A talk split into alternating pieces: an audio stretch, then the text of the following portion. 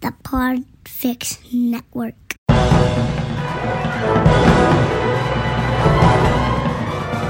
Hello and welcome to the Filmmakers Podcast. This is a podcast where we talk films and everything. Filmmaking. from indie films to studio films and everything in between. how to make them, how to get them made, and how to try not to Fuck it up. in our very humble opinion. I am Giles Alderson. I'm a writer, director, and a producer, and you are. Dom Lenoir, writer, producer, director. Director question mark? Were you Yeah. unsure about this now? Have you produced too many movies? I was thinking about the age-old conundrum of like giving too many like bows in your hat, bows in your feather. Or, no, that's not the one. Wait. Uh, feathers in your bow or feathers Yeah. in your hat. That, that might be it's it. putting the cat Yeah. among the pigeons. This to say you're Exactly. not a director. Yeah. On the show I'm very today, much a director. You are a director, and Winter Ridge is out now. Go support Dom. Go watch it.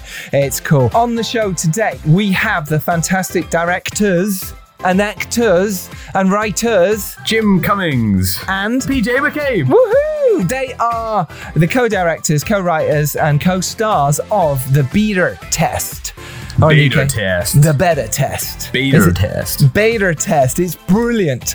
It's such a Jim Cummings movie now. What I mean by that is if you haven't seen Thunder Road, then you're an idiot. The short film is one of the best short films you might see around. It blew up about three, four years ago, where Jim Cummings is a police officer at, I think it's his mum's funeral. The Thunder Road song, sung by Bruce Springsteen, who actually gave him the rights to it and loved uh, Jim's weird little face.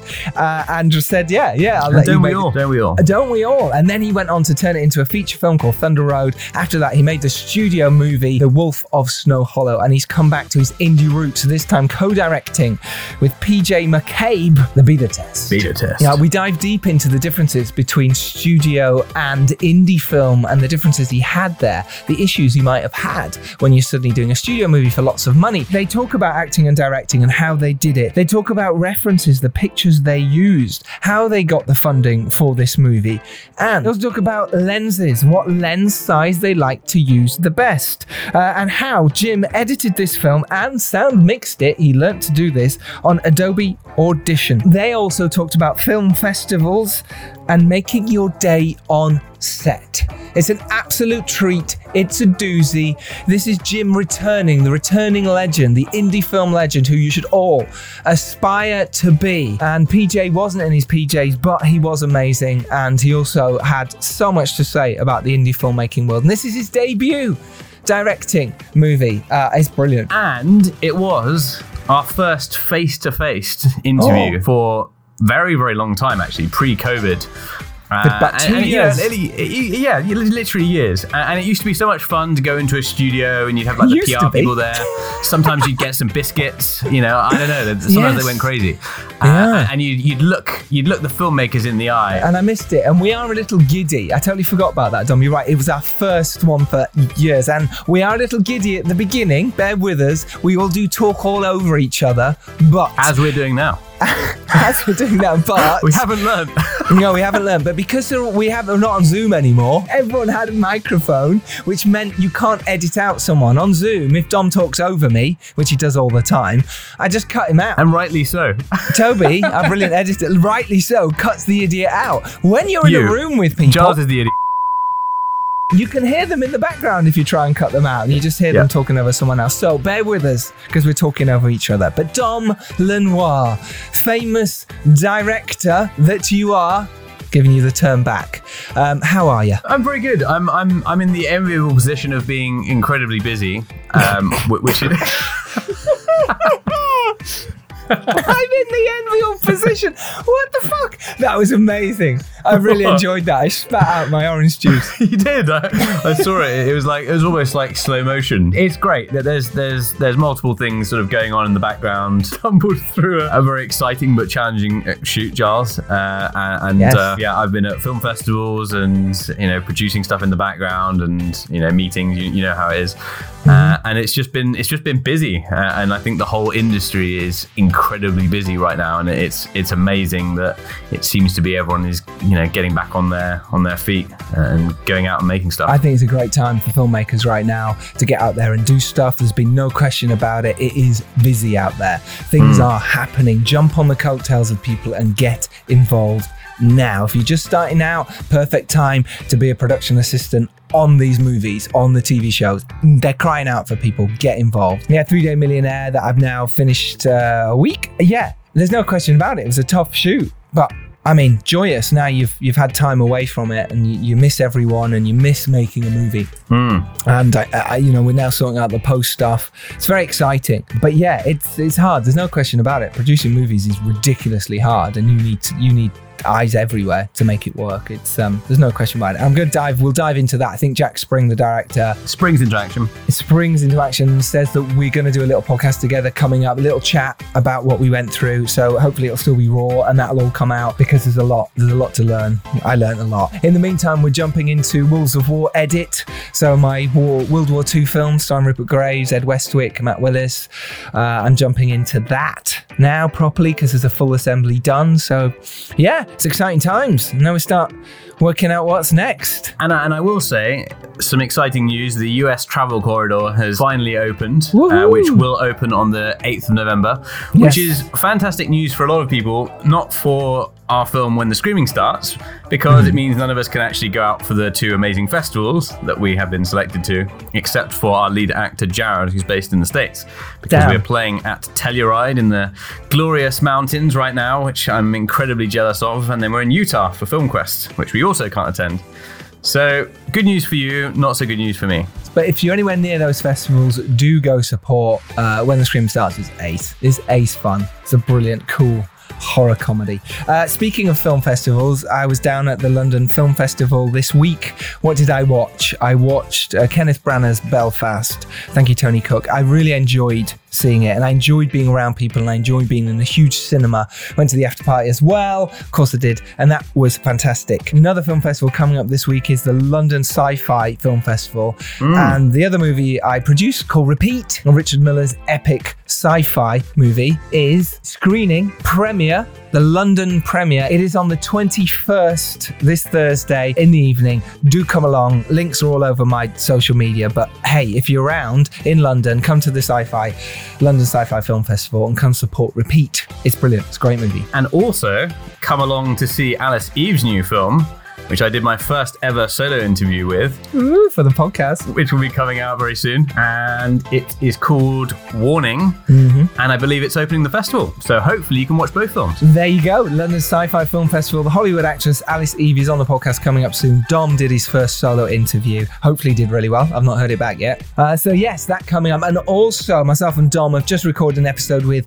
uh, Axelle Carolyn. Uh, she's going to be on next week for you talking about her brand new film, The Manor. It's a co-production between Amazon and Blumhouse. It's cool as hell. It's part of the Welcome to the Blumhouse series of new horror films. And Axelle has just recently directed American Horror Story on TV. She goes in depth about that. That's coming up for you next week. It's Halloween, uh, literally coming up. It's the perfect time to go watch The Dare if you haven't. So, the little plug for The Dare. It's just been, it's a year. Literally today, yesterday, since The Dare came out in the UK. Happy Halloween! You have no excuses not to go watch this movie now. It's Halloween. I think you can probably find it free somewhere, but it is on Sky Movie still and it is on Amazon Prime. Love you guys. But now, sit back, relax. What else should they do, Dom? Uh, relax more. Don't relax. Go do something productive as you're listening to this. Of this week's Take, take some coffee, be unrelaxed.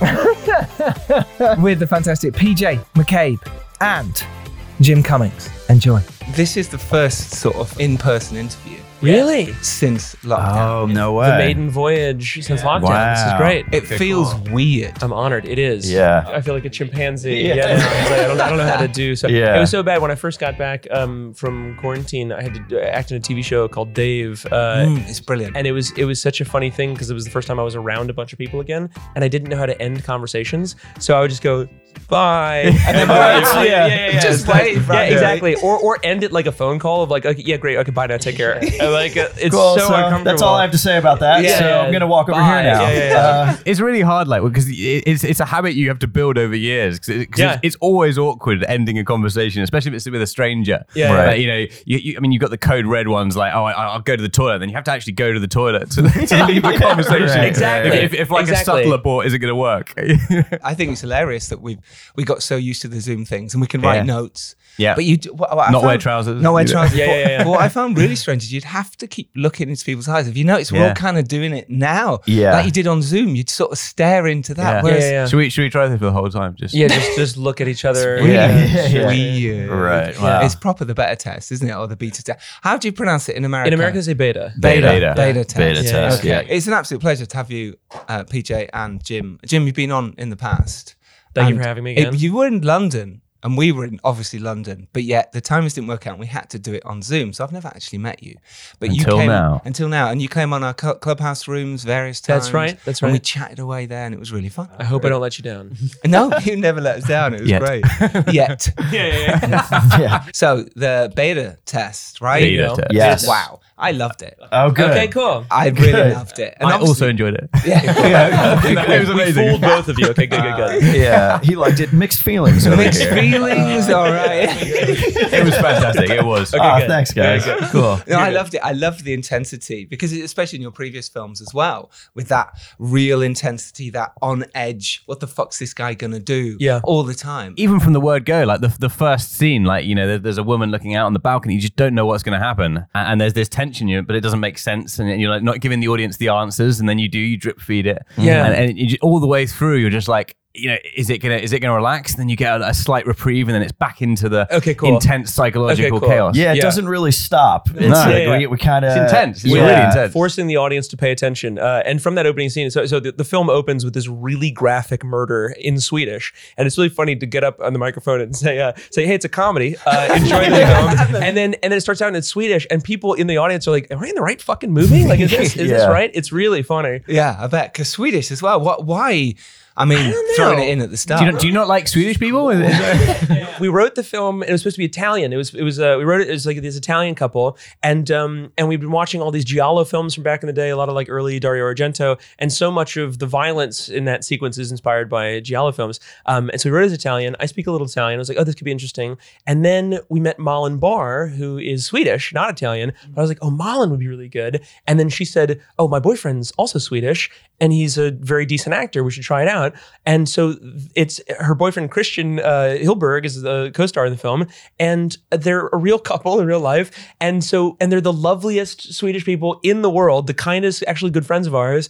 And so the whole time we're watching this couple murder each other, we're laughing like like we're just like Yeah. I can't believe it's working. I can't believe people are believing that this violence is happening, and people in the audience are fucking horrified. They're like, "Oh my god!" You're It's like, about every screening we're in in the Just opening laughing. scene. Jim and I are in the back, just like dying. Even and everyone's just like, "Oh my god, this is so graphic." We're like, "Yeah, that's funny." It's to, like the don't know. most graphic murder in any movie, I think. We just like brutalized this person in the opening. So you're like, the audience is like, what am I watching?" It was literally serial killer levels of like Yeah. you know the entry wounds and like the way it was done. There was something Yeah. like really just Yeah. horrible to watch. a lot of David Fincher inspiration from Okay. that sequence. Yeah, but yeah. I- yeah. why do I think it was important to show other international couples, uh, you know, that these themes of lying and cheating and infidel, I mean, that spans all cultures and all Yeah. that. So especially I Sweden. think, I think, yeah, especially Sweden. Yeah. Don't get me started on the sweet. Everyone's gonna think we genuinely have a problem. with Yeah. Sweden. I love Sweden. Yeah, yeah, we do. I love Sweden. Yeah. Shot there many times. I fucking love Sweden. Okay, It's good. amazing. Good, good, good. amazing. But yeah, we're, we're filmmakers as well. And me and Dom actually separately have just wrapped on yeah. a feature film each separately. I finished Wow. two days ago, Oh, one wow. day ago, Yeah. and you fin- Wow. I- so my Congratulations. head's spinning Yeah. right now. Yeah. I'm fucked. I'll be Do you have honest. this thing? So when I finish a film, my fiance has to convince me that I don't have more shots to get in the middle of the mm. night. I'll wake up and I'm like, oh, I still have these three shots. Yeah. And it's literally every night I go to sleep and I wake up and I'm like, oh, I still have these three shots. I gotta get these three shots. And she's like, you don't have those three shots. And there were times when I'm so cognizant of it, Yeah. but I'll walk into the bathroom to pee and and I'll say I gotta get those three shots. And I know Julia told me I didn't, but she has no idea what she's talking Yeah, about. exactly. She has no like, idea. She wasn't on It's set. so messed up. Your brain is screwed Yeah. up for the next It's several trauma. weeks. Basically- trauma. it's basically It's trauma. trauma, yeah. I, I screamed out in the middle of the night. I think maybe the third. Daddy, Oh, Daddy, mummy! I'm like, Daddy, where's my teddy? that was just True- general. true story, True yeah, story. That's that's Oh, all the time though. After yeah. my debut movie, I literally for must have been about two months did that, and I'd wake up sweating, full cold sweat, and go, "The bed's in the way. Were you You've got to move." In Germany as well. yeah, yeah, yeah. Got to move the bed now. Get out of it. What are you doing in it? We've got to get the shot. And it was horrendous. It just doesn't leave you, does No. it? So I'm in that zone right now. Yeah, I'm so I'm in that sorry, but Yeah, I know. thank Yeah. I mean, but um, at least you got it done. And, Yeah. and when, in waking life, you're not. You don't have the shell shock. Of, yeah, I was very relieved though. I mean, yeah, Yeah. I was just like, wow, we actually got that crazy thing because I mean, it felt so daunting knowing we had to shoot all this stuff and it was such weird things we had to shoot. So Yeah. there's a sense of relief. I don't know for sure. Uh, for my first feature, it was just nice to be like, wow, we actually got the it. thing that I've noticed that helps is having the script, a copy of the script that you can do like a Yeah. sharpie cross off of the scenes that you Yes. do, and then it's Uh, like, okay, cool. I only have these Yeah. Left. It's actually cleansing of the brain. Yes. Yeah, it's like a list, isn't it? Like, Yes. lists are so satisfying, even if it's a never-ending list. It's Yeah. like, well, I've done something. Yeah. Exactly, Yeah. and you can cross off the things that you've done. It's very satisfying. Yeah, Yeah. on that on, on that debut film, and I wish I'd still done it. Is I did a, a video blog every night. Oh my god. It's great for behind the scenes as well, but just explaining what I'd done, what went wrong, what I needed to do tomorrow, cool. and then I could sleep. This I was still this was nervous I breakdown see. 342. Oh, that- I mean, yeah, you yeah. do- people don't go into this enough about how much of a nervous breakdown you can possibly have making a feature film, and afterwards, it's it's traumatizing. It really is. So, so for the Wolf of Snow Hollow, I can actually speak to that. This is a confession, but like, uh, we got it greenlit before the script was very good. I had written the script before I had written the feature of Thunder Road, so I wasn't a feature, a feature filmmaker by the time I had mm. written the script. You learn. and then they were like, "Oh, werewolf movie? Sure, you're greenlit." And I was like, "Oh fuck, now it has to be really good." And so then I, I literally was up for three weeks. I like couldn't sleep for three weeks because I was like, "This is the I have two million dollars. I have to make this movie. That's so much fucking money. Yeah. I have to. It has to be very good. It has to be very good." And so I wasn't sleeping. My fiance wasn't sleeping. I was like taking out a cabin in Virginia to write this fucking thing. And then after the movie, we shot it, and uh, some of the scenes weren't working together. There was, uh, the, the studio was pulling at the threads of the sweater, like sh- moving scenes around. And I'm the writer, actor, and director. And when the studio head says, "Oh, this should move around," he doesn't get made fun of on Twitter for No. the movie not being No. good. No. Nobody knows that guy's fucking name. So it becomes this identity crisis of like you're the lead actor in the film. Mm-hmm. People are going to make fun of me on the internet. And I was like, it has to be really good. And so it becomes this huge. I'm happy with the movie now. I'm very happy. I'm, Yeah, you should think be. The movie's dope. amazing. Um, but but at a certain point in the edit, like it's not it's not working and it's not good. I'm not good. And then you have all of this self doubt and inadequacies. It's fucking brutal on the you brain. were brutally stressed It was over that one. Yeah, and, you and were there watch- for it. Yeah, and I was just, um, you know, we were writing this and other stuff, and he was just losing his mind in the post process. And we watched cuts. I mean, like, dude, this movie's great. It's it's a lot of fun. Why are you oh, freaking out? Oh, That And sounds were- very nice, PJ. Yeah, was it a very were- nice yeah. experience to watch But the again, you're right. I wasn't the lead actor on that, and I had less to lose than Yeah, you yeah, did. but exactly. You got to dick around on Everything set. is Yeah, fake. had to work. Right. Yeah, yeah, Yeah. It is frightening. There's no question about it. And no one really realizes, like you say, execs will come in and go, just change that or just switch this up. Or This is my identity. yeah, and you're the one who gets the shit. And Yeah. it was like being at school again. You're like you've got your pants down or something. and Exactly. Someone's mocking you. It's now like It's on the same internet. Thing. It's the same lobe of the brain that gets hit. I feel like we should Yeah, take yeah, a take yeah, a pause yeah. button there. and Yeah, really- and, and, I and, really- and, also realize that's what the film is about. Yeah, it's Yeah, true. It's exactly. like, oh yeah, I Yeah. had to take my clothes off in this film, and it was fucking brutal. It's Brutal. like, but it's that same feeling of shame and like, oh no, and like, it's it's it's all of this uh, horrible cacophony of uh, identity crises and real dropping. nervous breakdown. PJ said uh, Jim was going crazy over it, but it is true. Like that's a that's a nice catchphrase. But like to actually feel like you're losing your mind and your grip Mm. on reality, it's so brutal. Do you, do you do you feel like that's that's also in part due to the kind of film that you're making? I mean, like you know, let's go, let's go back to Yeah, the, the current one- the current one. Like your your character, you know, is so highly strung, so wired, like so toxic in, in a way. And under such immense pressure in, in his character, uh, I mean, it's a brilliant kind of allegory of like you know the American system. Um, Yeah. I, I guess like of where it's where it's gone and maybe where it's heading, and like a kind of an ironic look at it. But I mean, as an, as an actor, like how how do you does that does that kind of influence you like in, in the filmmaking process? Like, is it, is it difficult to kind of be in those shoes all the time? I mean, really, I, this is the hardest I've had to act in the movie because, like, I'm not like I'm not like Jordan at all. Like, it's a, it's a it was a difficult performance of like I'm not like this kind of facade uh, bullshit person. Um, uh, hopefully, uh, yeah, I, I say that. He's now. exactly the same, exactly the same as the character. Yeah, sure. You keep telling yourself My that. other Yeah. characters are so lovely and they have like hearts of gold. Like I think in- my character in Thunder Road is a very nice guy who has good intuitions. and then Jordan Hines in the beta test is such a prick and like and like just a failure of a person. Incredible, like not likable. not likable at all, It's basically, Yeah. until Yeah. he admits all of his lies, and then it's like, okay, good. I, I, that's why I'm sticking around It's to watch like this. the Truman Show in a way. Yeah, Yeah, exactly, exactly. Um, so, so no, I, I feel like like I, I was most stressed out doing the Wolf of Snow Hollow because it was so big. With this one, it was very easy. Like I because it was such a performance of like, oh, this isn't me. this Ah, is a okay, 'cause guy. it's separated I, from I you. felt free. Ah, yeah, nice. Okay. Yeah. Yeah. Mm, and the same with you yourself. Yeah, I mean, I, I don't know. I feel like there was a lot of me kind of being the guy connecting to the audience, and it was kind of more. Uh, I don't know. I played Yeah. kind of the more straight agent who was hopefully a little more likable. I mean, so it's sort of, yeah, I guess in a sense, but Yeah, uh, yeah, yeah. Uh, I don't know. I mean, I for this, it was fun because it was just Jim and I kind of playing off each other, and uh, you know, kind of there was a little bit of our own sensibilities, but Yeah. I, I don't know. I feel like for me, it was more just kind of playing more the straight agent. Uh, Yeah, we wanted to do that to have that dichotomy of like me being an absolute lunatic, and then when PJ says, "Are you, you're acting like a lunatic?" the audience is like, "That's what I've been thinking the whole time." And so it's like Yeah, it becomes yeah. this payoff catharsis, and it's so fun to watch a movie, watch the movie with the audience because like in the cinema when PJ goes, "Are you fucking? Are you, this is fucking nuts!" Like that's happening, and everybody The laughs. audience is and like, yeah, it is. Yeah, it is. it's really. I'm glad somebody said something. It's really funny. Yeah. Yeah. So that was so that wasn't because obviously you're directing and acting together Yeah. in Yeah. this film. Yeah. And you're both playing, you know, lead roles, let's say. Yeah. Um, how was that? How do you actually had how let's go back a little bit. How did you arrange to do that? Was that always something you wanted to do? And then how did it actually work on set? in the beginning, we just started writing it out loud like this. It's just like talking and bullshitting and a thousand conversations that, that made this Google document that PJ wrote of like what the scenes would be. And then we mm-hmm. organized it a bit and then we started writing it. But when we're writing it, it's all out loud. And so we were already directing the scenes, but it was just in the writing process. Mm. So it was like, oh, let's just fucking co direct it. Like, let's just do it together. Why don't we do that? And I had never done that before, really. But it was, I was like, all right, well, fuck it, let's just do it. And then it was just relatively easy to work together. I mean, we're best friends in real life, and it was just kind of fun. It never felt like work. Yeah, there was never like a conversation. It was just it just kind of happened fluently. We are just like, yeah, I don't know, let's just it's more just like co-creating this project. Yeah, among other sculpting. things. Yeah, yeah. And, and where, where did your kind of idea for this this come from? I, I mean, are you are you completely sort of? I mean, it- uh, the way the film sort of presents it, like you're kind of against like what the, what your character sort of stands for. I, you know, is that Wholly yeah, against it. Yeah, yeah. I mean, wholly. is that from like all personal experiences or Sure. is- yeah, okay.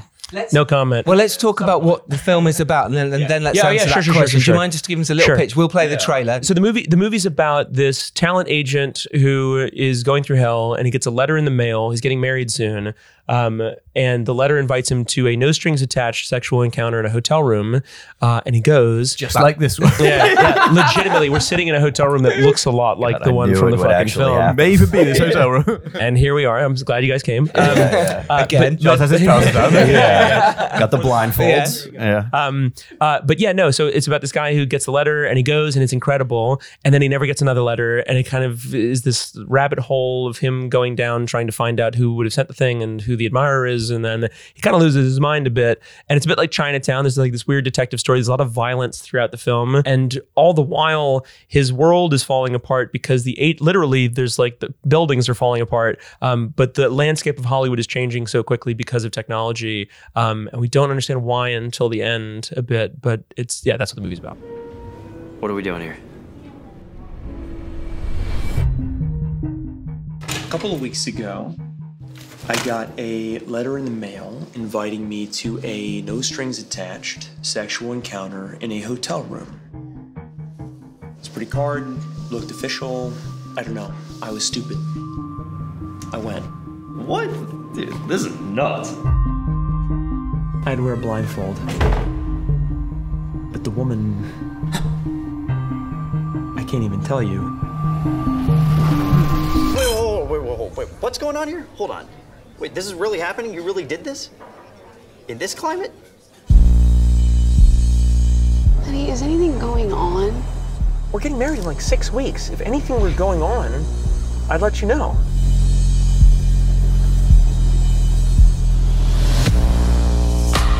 Now I'm suspicious of everyone. Maybe it's your wife. Maybe it's my wife. People are so terrified of stepping out of line. Consequences won't go away anymore. Come on. Jacqueline, was I taken off of the email chain with Marvel? This is a failure. I can't use the language that I'd like to use to you right now because of the new direction that the agency and the country is going. I'm fine. Everything's great with me. This isn't a midlife crisis. I'll let you know when I'm having one of those. hey, Jacqueline, perfect timing. So, how are you gonna come in tomorrow? Let's call today a wash, okay? How are you gonna look tomorrow when you come in? How are you gonna convince me today that you're better at your job tomorrow? Jacqueline. I think maybe now is a good time we all take a break and, and reassess what it is we're doing here.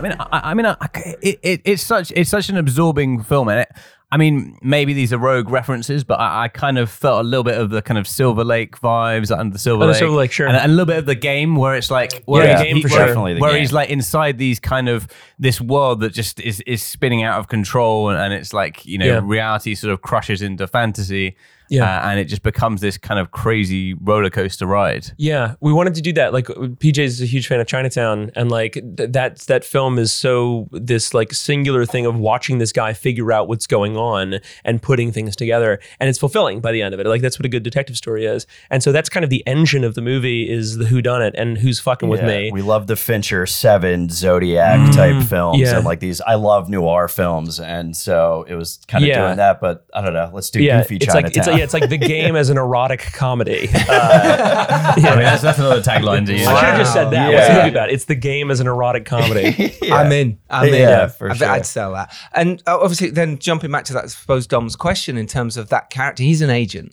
Mm-hmm. right? Yeah. You're he's mocking Hollywood in a way and mocking that lifestyle, and and it, not mocking it. Maybe that's the wrong word. You're playing into those characters. I'm characters. describing it. You're and it's, describing. and it's- there's there's a line in the film that we wanted to steal uh, because of that of like, um, I'm not insulting you, I'm describing you. And mm. these people get mm. so offended by that description of how they actually are. Yeah, it's not it's not necessarily an insult to Hollywood. It's just saying this is how it is. We did all of this fucking research. We felt like Woodward and Bernstein a bit of like interviewing people investigatively and getting testimony what it's actually like in the fucking world.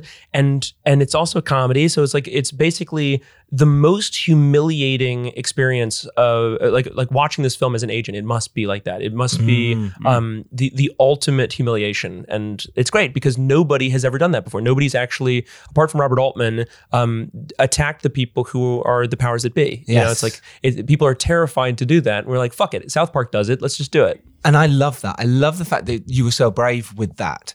And I suppose Dom touched on that earlier about was this from experiences? And obviously after Thunder Road, and certainly, you know, tra- sort of blazing this trail of indie filmmaker going, fuck it, this is what I'm doing. Yeah, that's our fucking job. Yeah, As an independent right? filmmaker, our job Yeah. is to say fuck Hollywood. Totally. You know, like, Right? And, and it's it's funny that like I, I accidentally we became those people. Yes, you but, did. But it's, but it's, it's like that- that's too. what we, Yeah. that's what we want. At the end of the film, we want the film to be this kind of inoculation to people where they'll look at the film and say, "That's what a talent agent is," which is fucking hilarious if that's the case.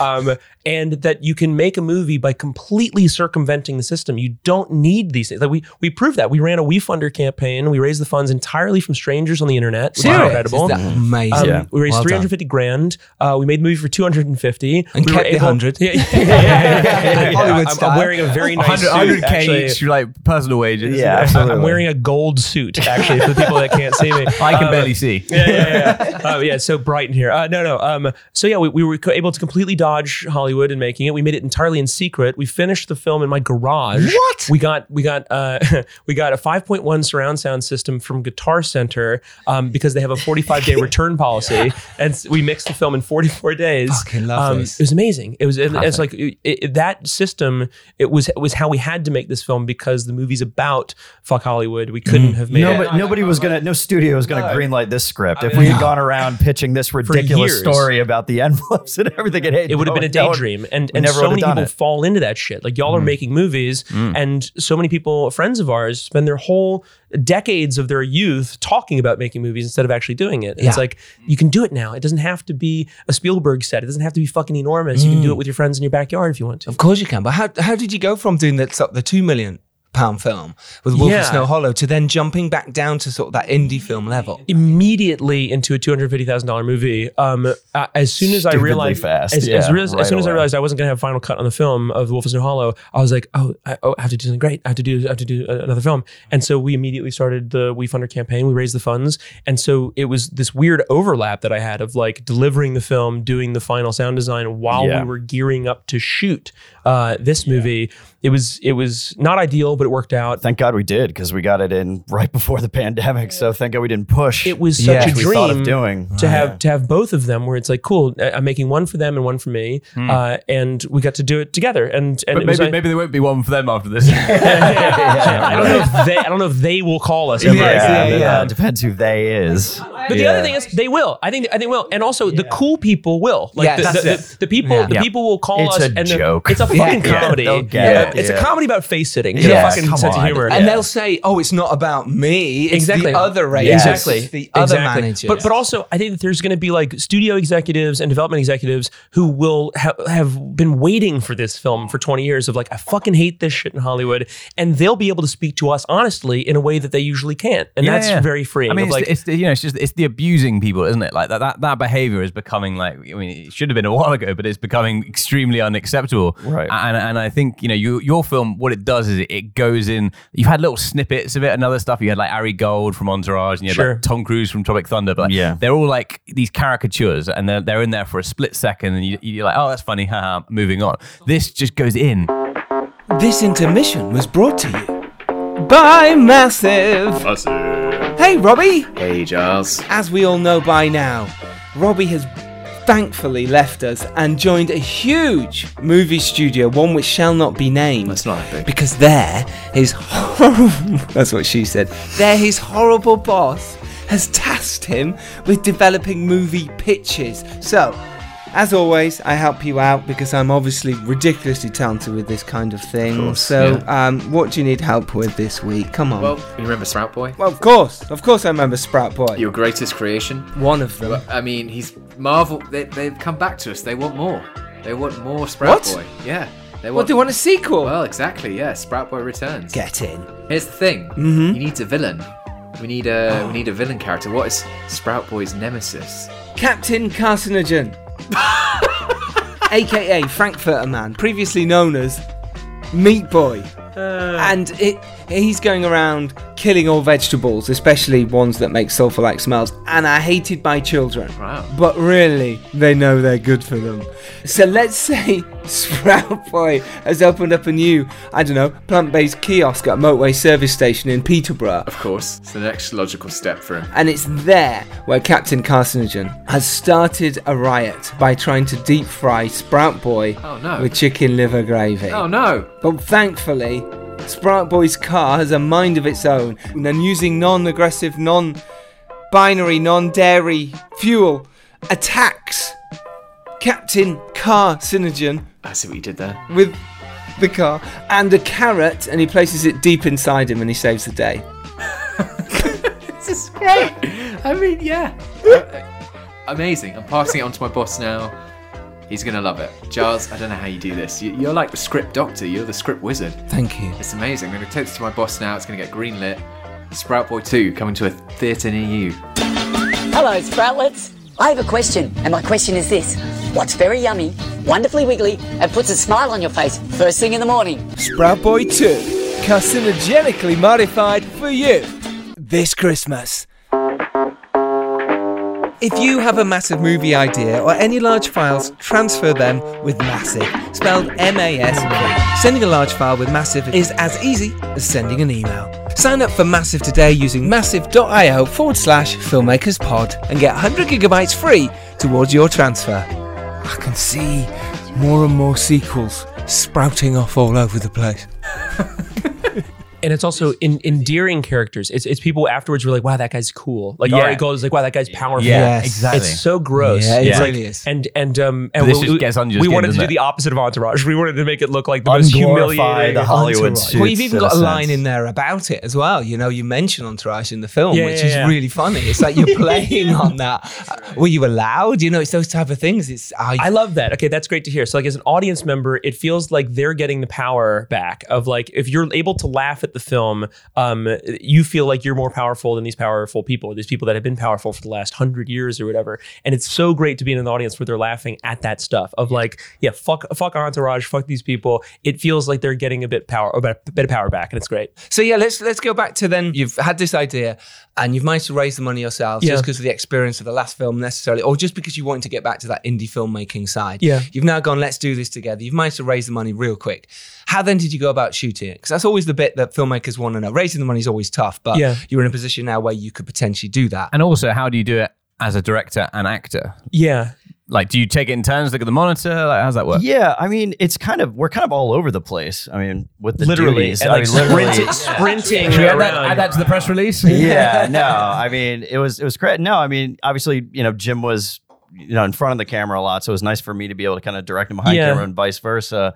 But yeah, I mean, really running. I'm running around with a script, making sure like you know we have all, all the details right and everything. And Yeah. he's running around talking to our our DP, getting the shots all set. Yeah. And it's really splitting duties, kind of whatever needs to be done. Yeah, suspiciously, it ran really well. so, like, it, it was the same producers, uh, Vanishing Angle, who made my last two features, and they're friends. And so we, we wrote the script and we raised the funds, and they were like, "Well, give us the script. Let's let's start breaking it down." Natalie Metzger started breaking it down, doing a line item budget. Um, Benjamin Wiesner started fi- finding locations. Was like very quick. It was like, "Cool, I guess we're gonna make this movie in November." You yeah, know, it happened really fast. It happened really uh, fast. when we realized, oh, we have the money. Now we have to Now make we have it, to do it. which Yes. is kind of scary because it was Yeah. like, dude, what did we just write? Yeah, exactly. We're gonna get now we have to now to this- take all my this clothes script off. This is gonna be fucking awful. Many times. Yeah, we actually have to Yeah. shoot this crazy thing. Yeah. Okay, let's see how it works. But there's also that pressure though of actually shooting it because it's Yeah. all there's so many filmmakers or w- filmmakers who want to make a feature who go, I could do that. Why aren't I doing that? Give me the chance. But when that chance comes to you, it's fucking frightening. Yeah. because Very much so. now, and you've said it as well. Now like do it. you've now got to deliver. Like you said on Wolf Hall, there's a lot of money at stake. It's your Yeah, yeah. reputation, and mm. same with this one. You're suddenly going, oh my god, people are expecting something. I could never work again. This is frightening. if anything, this was scary because we had investors. I mean, this is like mm. this this film had to do well, Yeah. or we were never going to Yeah, get yeah. another chance at this. Yeah, yeah, so yeah. it's kind this kind of was the beta test Yeah. of a project, like Yeah. the actual like process of making this. And then I feel all of this weird guilt of like, you know, helming independent film that I shouldn't feel, but like we we did this Wefunder, and I was like, this could be the future of independent film, and so like I have I shoulder that fe- that feeling. I feel like I'm fucking Atlas or something. Yeah. But like, but like it, it has to work because I've, I've spread the rumor that It this could can't work. suck. It can't suck. No. It has to be very Yeah. good. Yeah. And I want to make sure that we build a highway that is functional for independent filmmakers, so they don't have to go through the same stupid fucking bullshit that we did for Yes. the last ten You're years. just Yeah. knocking on these giant gates and just praying to get a glimpse. And Yeah. it's like, no, you can circumvent that. You you don't have to wait Yeah. for 10 years for someone to just read something that you wrote when no That one ever re- reads that's really good. Yeah, Yeah. that's Yeah. really great. Yeah. And just just do it. Just do it yourself. Totally, Yeah. don't wait, and that's Yeah. really nice that you guys have done that, especially with all, well, certainly yourself, Jim, with all those films, and now with this, with the beta test, it's like fuck the system, we're doing our own thing. But I love that's what we sort of Throw some chairs out the window. Yeah, no, I- not, not this hotel. It's actually just Yeah, yeah. my car down Yeah, below. Um, but I, I, You don't I- have a car. all right, you got me, you got me. But that is, that's what it's about. Indie Tricycle. Filmmakers. that's all I can afford right now, especially after just wrapping a film. independent It's film. fucking Yeah, yeah, independent right. film. But as as independent filmmakers, One kidney down too. Exactly. The t- two kidneys down, mate. Um, if that's what we have to do as indie filmmakers is to get out there and do it and fly the flag. And it's something we always talked about Yeah. on this podcast. Why we wanted to do this was literally break down that whole Hollywood system and say, fuck that shit. Here's how we make films. Here's how you do it. Try and raise money however you can. Yep. And then go out and make the best film you can with the resources and the people you can. And you've done that. That's what's really interesting. It's, it's funny. I was talking to Miguel uh, Faust, who's a filmmaker in London. We hang out with him last night, and he was telling us about people who make movies and the people who talk about making movies. Yes. And there are people who like that that say they're a writer director not because they enjoy writing directing they just want to be a writer director um, Yeah. and it's a very difficult thing where like that opportunity that that fear that you talk about the fear of getting greenlit Mm. where it's like you get greenlit and then you're like oh shit now I actually have to make the thing is the thing that people are actually scared of. They don't want to make the movie they've been talking about for 10 years. They want somebody to come along and do all of the hard work of producing it and giving them the money and call them a genius. And it's like that's never gonna happen. That is a daydream. And I, I remember I saw Krisha this film uh, by Trey Edward Shults in 2015 in South by Southwest and he made it with his family for 35 grand in his backyard and it's a masterpiece. And i was like this is the beginning of independent film for me. Like like you know thunder road cost 190 grand but there's a weird guy in texas who made this fucking movie for nothing and made this beautiful human comedy uh tragedy. It's and and anybody can do that. Like any like anybody who's start who's building a startup company can raise 35 grand to make something or 20 grand or whatever. Um and that's possible. It felt like it was the first time that it was really possible for everybody when i saw that film. Mm. And I think it is. And I think, and we have, like I say, we do talk about this a lot, and it's whatever you can get hold of. And we say this to our listeners, and we bang on about it. Go make your film, make it happen. And I love that this is what you guys have done here. Yeah. You know, the beta test is. I actually really love it. I think it's Oh fucking. man, I'm great. so glad. I know. I'm a Gotcha. fan. Yeah. But Gotcha. Gotcha again. Gotcha. um, but what you've done is really sort of you've you've done something. Very, it's very original. It's original and, And it's it, it, it, does- fascinating. it keeps you guessing. That's what I want to hear the most. uh, Saying this is like it's it's a very unique voice and a, it's I Mm. want like people to go to the theater and see and be like I've never seen anything like that before. That was a No. weird one. yeah, Yeah. So I'm glad to hear you say that. That's It- it- good. it's, it's rare to get a film where it keeps you guessing, but it's not confusing. okay, like good, which, good. which I think That's which a I think is what like Fincher does well with you know stuff like the game that I mentioned Yeah, earlier. yeah, yeah. Is like you, you you're desperate to find out what next, but you feel like you're in a mystery. It's still not something that doesn't make sense. Yeah, yeah, yeah. Unlike a Christopher Nolan movie Yeah. where Yeah, you're yeah, going, yeah, yeah. I really want to know and I still don't know. yeah yeah, yeah. Sorry, Christopher. yeah. Is everyone still asleep or what's going on? yeah, That's yeah. what Robert. Pattinson said when they were making Tenet. Yeah, yeah. Yeah, I want to yeah. know, but I still don't understand what the fuck is going on in this. I mean, I, I think I think one of the things that, that really keeps the mystery as well is like the, the the humor is very understated. Like you don't go for Cool. like big laughs. Like th- there are laughs. There's only And it- one big laugh. Yeah. Uh, and it's when there's a moment where my assistant uh, says this thing to me, and then I'm questioning it in Oh, this yeah, yeah, montage. and I'm thinking, like, did she actually say that? Yeah. And then at the end of the montage, I go, no, she said it. Yeah. And then it just cuts to the next scene Yeah. of me confronting her. and it's brilliant. like so ridiculous and so, but it, immediately everybody in the Yeah. audience laughs. It was, Yeah, it's it- the it biggest is. laugh of the movie. It- it- it's hilarious, but what I mean is, it's, it's not like those sort of cheap, like Hollywood comedy laughs, like where it's like Yeah. we're making a joke. Like Yeah, the yeah. characters, even you know, they're very serious when they're making the jokes. They're just they're themselves, but they're so ridiculous that they're think, funny. I think that's what's so amazing about like media literate audiences. Like the like when you screen it at a at Fantastic Fest or something like that, um, a genre festival, audiences are perverts, eh, but they also know Fantastic fest, everybody. the, the language of cinema so that when you make that joke of showing my character in a full montage thinking about something to then end it with me going no she said it they understand that like they're laughing with the writers of the film it's not like Yeah. they're, they're not really thinking about the characters they're like oh that's ridiculous that they made the movie this way you know it's like it's a very special way to make movies and i feel like you can do that you can do that now you can afford to be subtle and make a make a joke that is a meta joke about the film You're laughing because it's satisfying. It's like a satisfying setup and Yeah. payoff in the scene, and it's Yeah. fun to see that as an audience member. Be like loving the craft and the structure of Yeah. the story, and be like, it's working. I think it's why we laugh at like the murder in the beginning because Yeah. like, You're like, it's, wow, it's working. working. Yeah, yeah, it's yeah. working. Yeah. That's Yeah. funny. It's it's satisfying. And, see and the little touches like the teeth as well. Oh, Uh, there's yeah, just there's yeah. just the he's, do- he's doing it now. Yeah, yeah, sorry. he's doing he's doing some. like, I have very particular funny teeth. teeth acting Uh, there. Yeah, yeah. I have You very sharp can't see it, but canines. which is mouth acting. It's a bit Patrick Bateman, isn't it? Like from Sure. from Oh, American. Psycho. Like, Very it's much so. definitely got a bit of those metrics with the the, the sort of vanity. I think Patrick Bateman, yeah, Christian Bale plays a sociopath in that film, and I feel like my character isn't really a sociopath. I think he's just a liar, Mm. and I think like like by the end of the film, you feel for him a bit. Like, Mm, he yeah, yeah. confesses to all these lies that he had uh, that he's doing. So I think he's just like this facade of a person trying to pretend to be someone that he's not. And so I think by the end of the film, he's probably not I don't think he's a sociopath. I don't think he's a psychopath. I think he's I just think like he's a, just a sad loser, yeah, a horny likable idiot. guy. Yeah, exactly. So much to the point that you feel bad for him. You're like, Yeah. oh, this dude. Oh. like, You do feel sorry for him. Yeah. No, Yeah. I, I mean, I, I guess I was going more on the like the, the extreme self vanity sort of Oh, side, yeah, side of yeah, things yeah, rather yeah, than yeah. sociopath. That's but, true. But that's, That's but yeah. I completely get But that's part yeah. of the deal. Yeah. He's Yeah. like, I gotta look yeah, yeah, you gotta wear the suit. Yeah, yeah, yeah. They spend so much on dry cleaning. That's another thing. Like doing the research, agents spend so much fucking money on like the private clubs that they have to be a part of to be seen at. Like it's it is like financially, it's a fucking nightmare. They also have to work in Beverly Hills because that's where the top four agencies are. Costs a fortune. It costs a fucking fortune to live there. Yeah. And if you start out working at the top four agencies, you have to start out in the mailroom and then work your way up. So you're working for minimum wage and living in Beverly Hills. It doesn't make sense. It's So no, impossible. so no wonder they're so angry. Exactly. because they have to get any Exactly. kind of money to survive. So Exactly. ruthless. Yeah. We talked about earlier um, the sort of directing, acting side. Did and you said you know the the shoot ran smoothly. Let's talk about the process then of actually picking your shots, working with your DP and together. Yeah. Um, had you planned that? Did you storyboard? Did you did you just sort How of does play one on the bro day? direct? Yeah. yeah.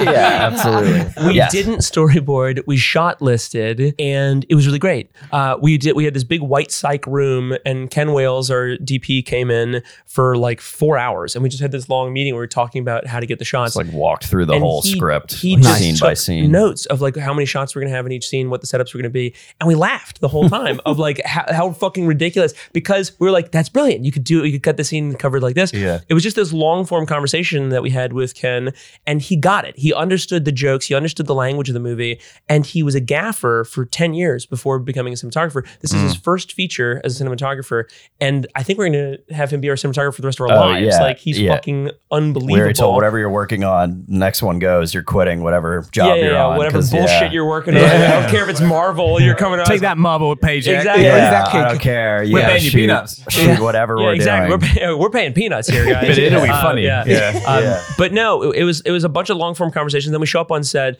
and it was very fluid. Like I've I've shot movies before, short films and stuff as a cinematographer, and so we had this set of Panavision lenses that we got uh, as a grant from South by Southwest, from winning South by Southwest in 2018.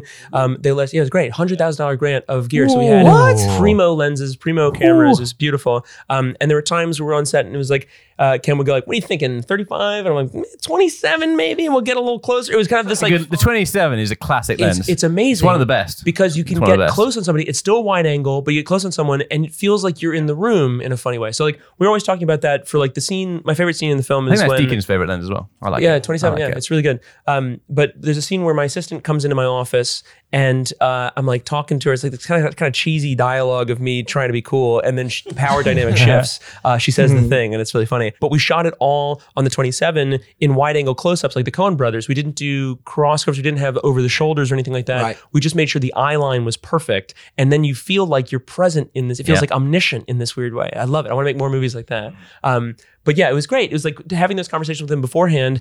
When I would say, "Let's do let's do Coen Brothers close-ups on this thing, and wide angle close-ups," eh, he knew what I meant. So it was like, "All right, cool. I already know that language." To, uh, he could speak that language very fluently. Um, it was really beautiful. It was, it was a, Yeah. such a great fluid experience making movies with Ken. just going hard, going heavy with the weird stuff. Like try, trying weird, crazy, big red colors. I always wanted everything very dark and o- ominous to the point of Yeah. yeah. You telling me no, dude, we're not. Yeah, that's uh, we got to rein it in a little bit. yeah, yeah, yeah, yeah, but yeah, yeah. This And is a then comedy. In the, Yeah, in the, I mean, in the but yeah, mix, let's go PJ would always go, "More wind. we More got to put more wind. wind sounds. It's got to be big. I want to hear the wind." I'm like- Storm, like, ominous, He like would, he wrote it up on the on the board The behind me. in the It was just like, we need wind. I was like, that's the dumbest thing. Yeah, like, We right, put wind okay. in. I put yeah. wind in. Yeah, you're right. Yeah, thank you. Not Uh, enough. not enough, but it's fine. I think Next the film one. suffers there, but uh, it's all right. Oh, the next one will have a lot of spooky wind. Yeah. Yeah. Oh, not flatulence.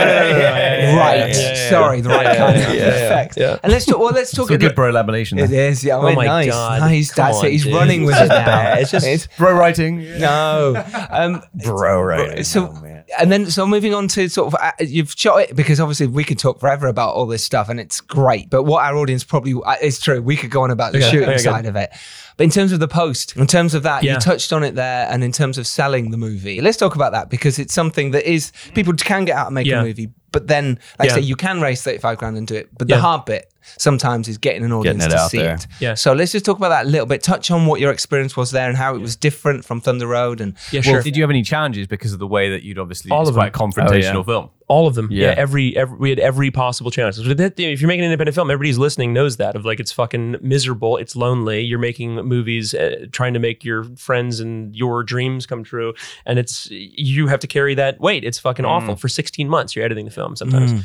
Um, so we finished the film.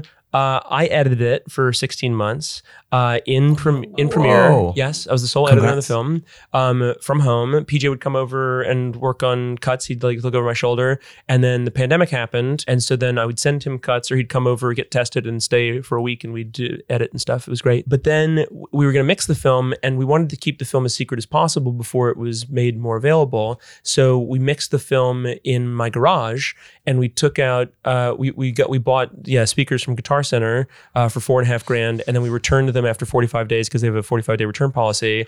Um, and we mixed the entire film in Adobe Audition, so not Pro Tools because I don't know Pro Tools, but it's an incredible audio software that had just turned to be 5.1 uh, capable. So I think ours might be the first feature mixed there. There might be documentaries. I, I might be I might be totally wrong about that, but um, it was not ready to be mixed in 5.1 when we started, and then it became a much more soluble program. But anybody can do it. It literally comes with Creative Cloud, and it Yeah. speaks to Premiere. So if you're editing in Premiere, I suggest everybody edit in in Audition. It's amazing. Um, John Bowers, this sound mixer, came in for five days, and then I had you know 39 extra days to to do little tweaks and all my crazy neuroses and stuff for the film. Um, and then we submitted it to Berlinale. It got in, Mm-hmm. uh, which is insane. And then uh, it got into Tribeca and Deauville, and has been And kind of playing on the world 8,000 stage. other Basically, places. basically played at like Yeah. you know three of the five biggest festivals in the world. It's wild. It's insane. We were Yeah. incredibly we lucky. We had no idea, like setting this crazy thing out, and we are yeah very fortunate to get the response we did. We're like, okay, maybe we're not crazy. That's good. Um, we weren't part of the digital programs. We only did in-person screenings. We wanted to keep the film as secret as possible. Yeah. Some of our research says that uh, when there is a digital festival or when films go out, there's like this illegal screener culture that happens in the agencies. And we didn't want any of the agencies to be able to see it until the movie was out, and they, you know, everybody could make fun of them to their face uh, instead of them, you know, trying to sue Knowing us beforehand or beforehand, whatever. yeah. Exactly. Yeah. Um, then it was safe if, if it all if it all came out. And then IFC saw it at Berlinale, and they said, "Yeah, we want that movie." And IFC has put, put out Y Tu Mamá También. And they put out like our favorite Death of Stalin, so our favorite fucking movies for the last 30 years. Um, and then my buddy Ben Wiesner, uh, who's a producer on the film, was also reaching out to foreign buyers and uh, you know Bluefinch is distributing the film in, in the UK. We have a French uh, distributor, but it was all through conversations on cell phones and laptops from going to film festivals and meeting distributors who are dope, who are nice people, and uh, we trust with our lives. And so it was just this kind of 10 year experience of making movies and being a producer on different films and meeting people at film festivals and stuff that then allowed us to do the distribution by ourselves without using agents. Amazing, and you've got some good ones as well. Yeah, Yeah. yeah, very lucky. And people talk about film festivals a lot, and they sort of say, "Oh, I'm not sure, uh, you know, about film festivals." But it's just proven here: the more you go to film festivals, the more people you meet. Even if you don't have a film in the program. No, exactly. Yeah, Yeah. You it's so understand important it. to 'Cause, go. yeah, eventually you might, and these people could be helpful. Yes. for sure. I've, I've heard I've heard some very contrary like opinions, and I don't I don't agree with them. Like you know, don't go to film festivals, don't take your films there because it will upset the distributors and all this kind of stuff. But it's like you meet good distributors at film festivals. Yeah, how or else you are they going to see it? Well, Yeah, exactly. Yeah. I, I mean, I, I've always thought it's like the best thing to do until you've got distribution is to go to film festivals because it just increases the profile of the film, and, and, you know you get Yeah. good reviews, Reviews, you get good, everything. good people oh, Yeah. seeing about I it, talking about it, Like, and also like keeps an, the film's an life early going. audience like like i mean i'm still i was literally 20 minutes ago raving about Krisha and that i saw it at south by southwest and it's like i that i'm going to carry that experience with my, for the rest of my life like that was so i'm i am the biggest commercial of that film than a24 is you know it's like uh, probably literally uh, but yeah it's it's bad like going to film festivals you get to be inspired by the next season of artwork and you get to uh, encourage other filmmakers to continue to do stuff i fucking love film festivals it's such a great place to be i've missed them for the last year and a half Yes. It's been so Yeah, satisfying to finally screen it for for an audience. We haven't been able to Real do audience. it. Yeah, so, we had no test screenings on, on So Wolf of we Snow were like, is this funny? Is anyone going to laugh? Yeah. it's just beta been test. like- we had no yeah. test screenings, and so we didn't know if it was going to work. We didn't know if the opening scene was going to be too graphic. People were going to fucking walk out. Yeah. Um, they weren't. People are perverts. Yeah, Um, of course. But but it's been really wonderful to to see it with people and screen at you know to Grimmfest in Manchester. Oh Like- yeah, well, we just I just went there. Okay, cool. Oh, nice. cool. Yeah, I was up there. We screened it, it's- and it was great. It's Yeah. such a nice festival. Like you, you really get looked after. It's yeah, very, it's oh, very it was so much fun. Yeah, it was so much fun. Yeah, Did it was you my do the first- axe throwing? Uh, I didn't. No, I, d- I did. I missed Oh, the axe yeah. throwing. Yeah, I was just that, there for the first time for the screening. But Oh, yeah, man. it was a blast. Yeah, next Manchester was fun and uh, and it screened really well. It was our first Yeah. time screening for people uh, made him sign autographs. They like sit at the yeah, table. That, and that was great. It was, really, it was great. People were so enthusiastic and But they it was a should lot be. You're brilliant in the film. You Oh, both thank are. you, But man. you Thank really you. are. I think that's the relationship between the two of you, and it, it Oh, that's so shows. cool. I didn't know you were best friends, friends before life, this. Yeah. for I had an inkling. Yeah, yeah, yeah. There was real chemistry on. Yeah, we showed up on set day one. And we're like, oh hey, Whoa, is this guy going to be my wow. brother? Yeah, yeah, yeah. Is this? I Good? Are you going to make this difficult? Yeah. All right. Uh, no, I'm so glad to hear you say that. I'm glad Yeah. like our chemistry comes across. I mean, we're writing a bunch of other stuff where we're acting in it together, and so it's nice Yeah. to have this as kind of a commercial for doing more acting stuff. Together. Well, let's So talk about nice. that. Let's talk about next. Let's talk about Yeah. what you've learned, more importantly, from this one that you're going to take to the next one. Oh man. Uh, we've learned it's all bullshit.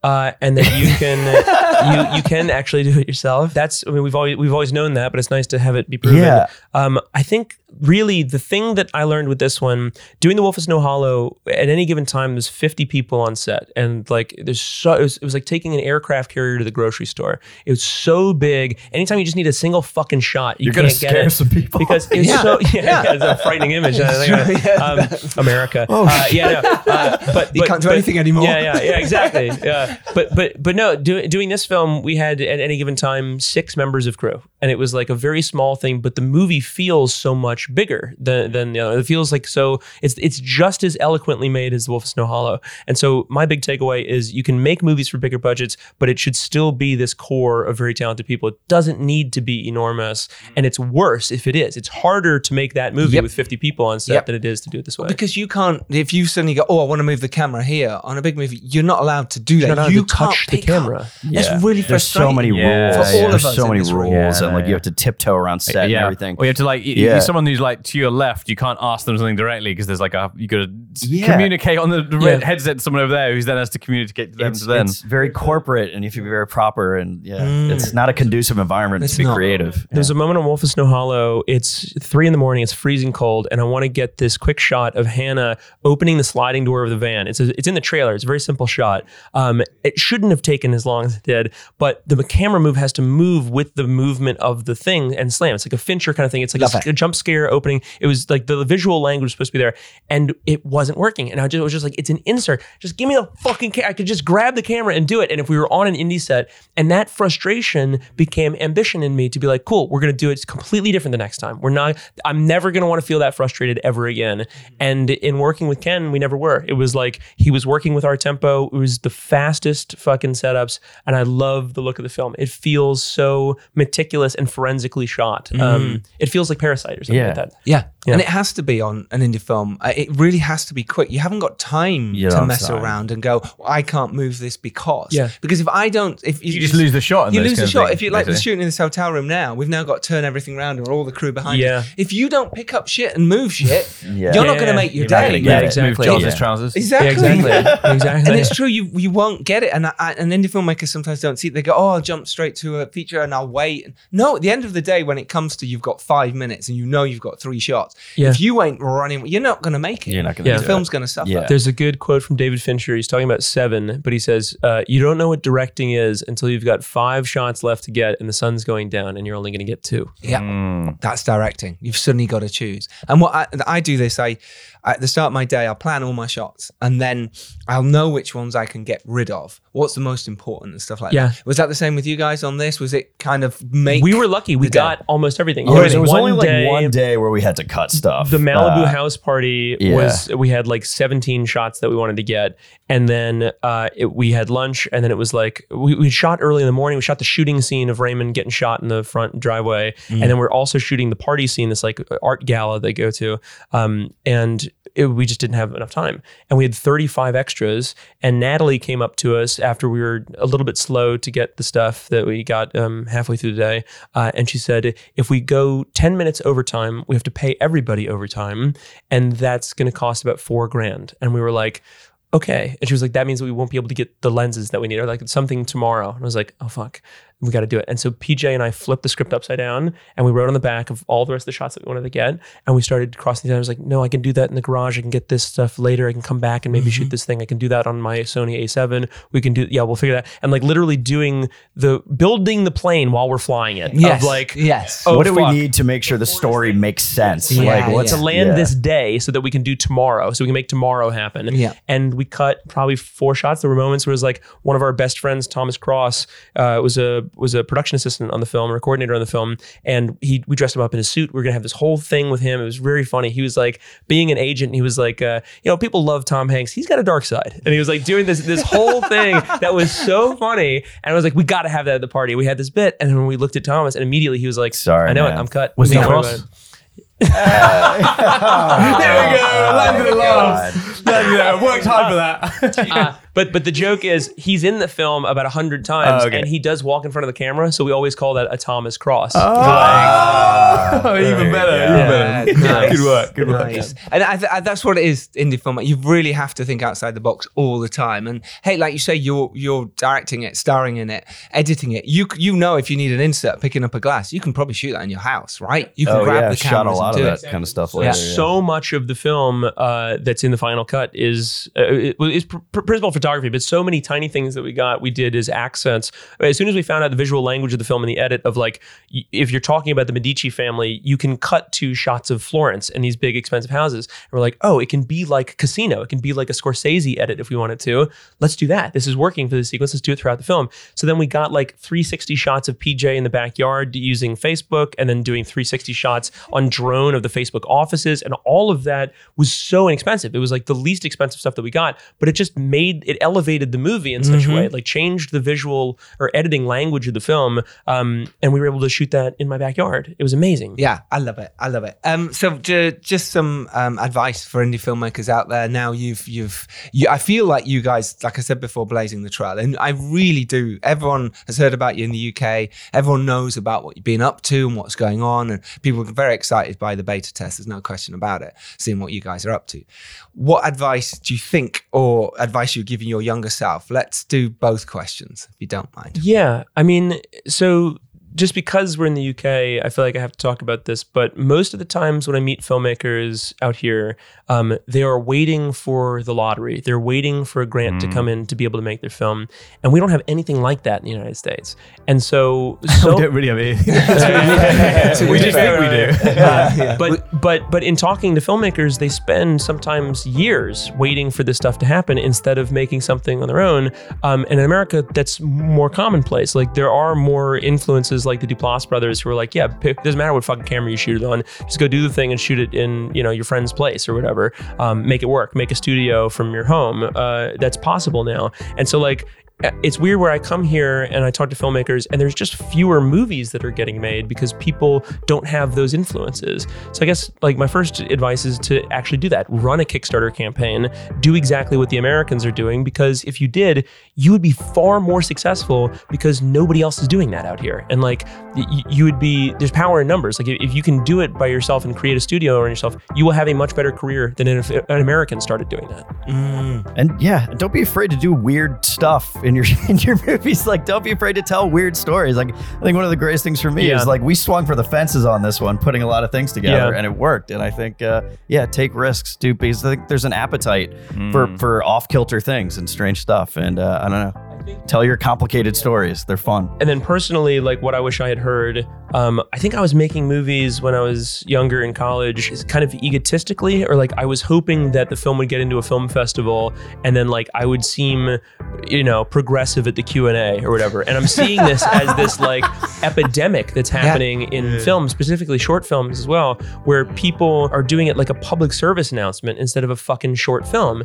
And uh, it's funny where when we go to film festivals, sometimes the film the films that are winning at film festivals are the weird graphic shit where it's like it's something that is counter you know against the grain Because um, they're fun. because Yeah. they're funny or weird or or bad or like it's it's a Yeah, risky or yeah, whatever to do yeah. that stuff and that's the stuff that's getting celebrated and I, I that would be the advice that I would, I would have given my younger self it's like that you can make something that is graphic and big and that's what audiences like Love that.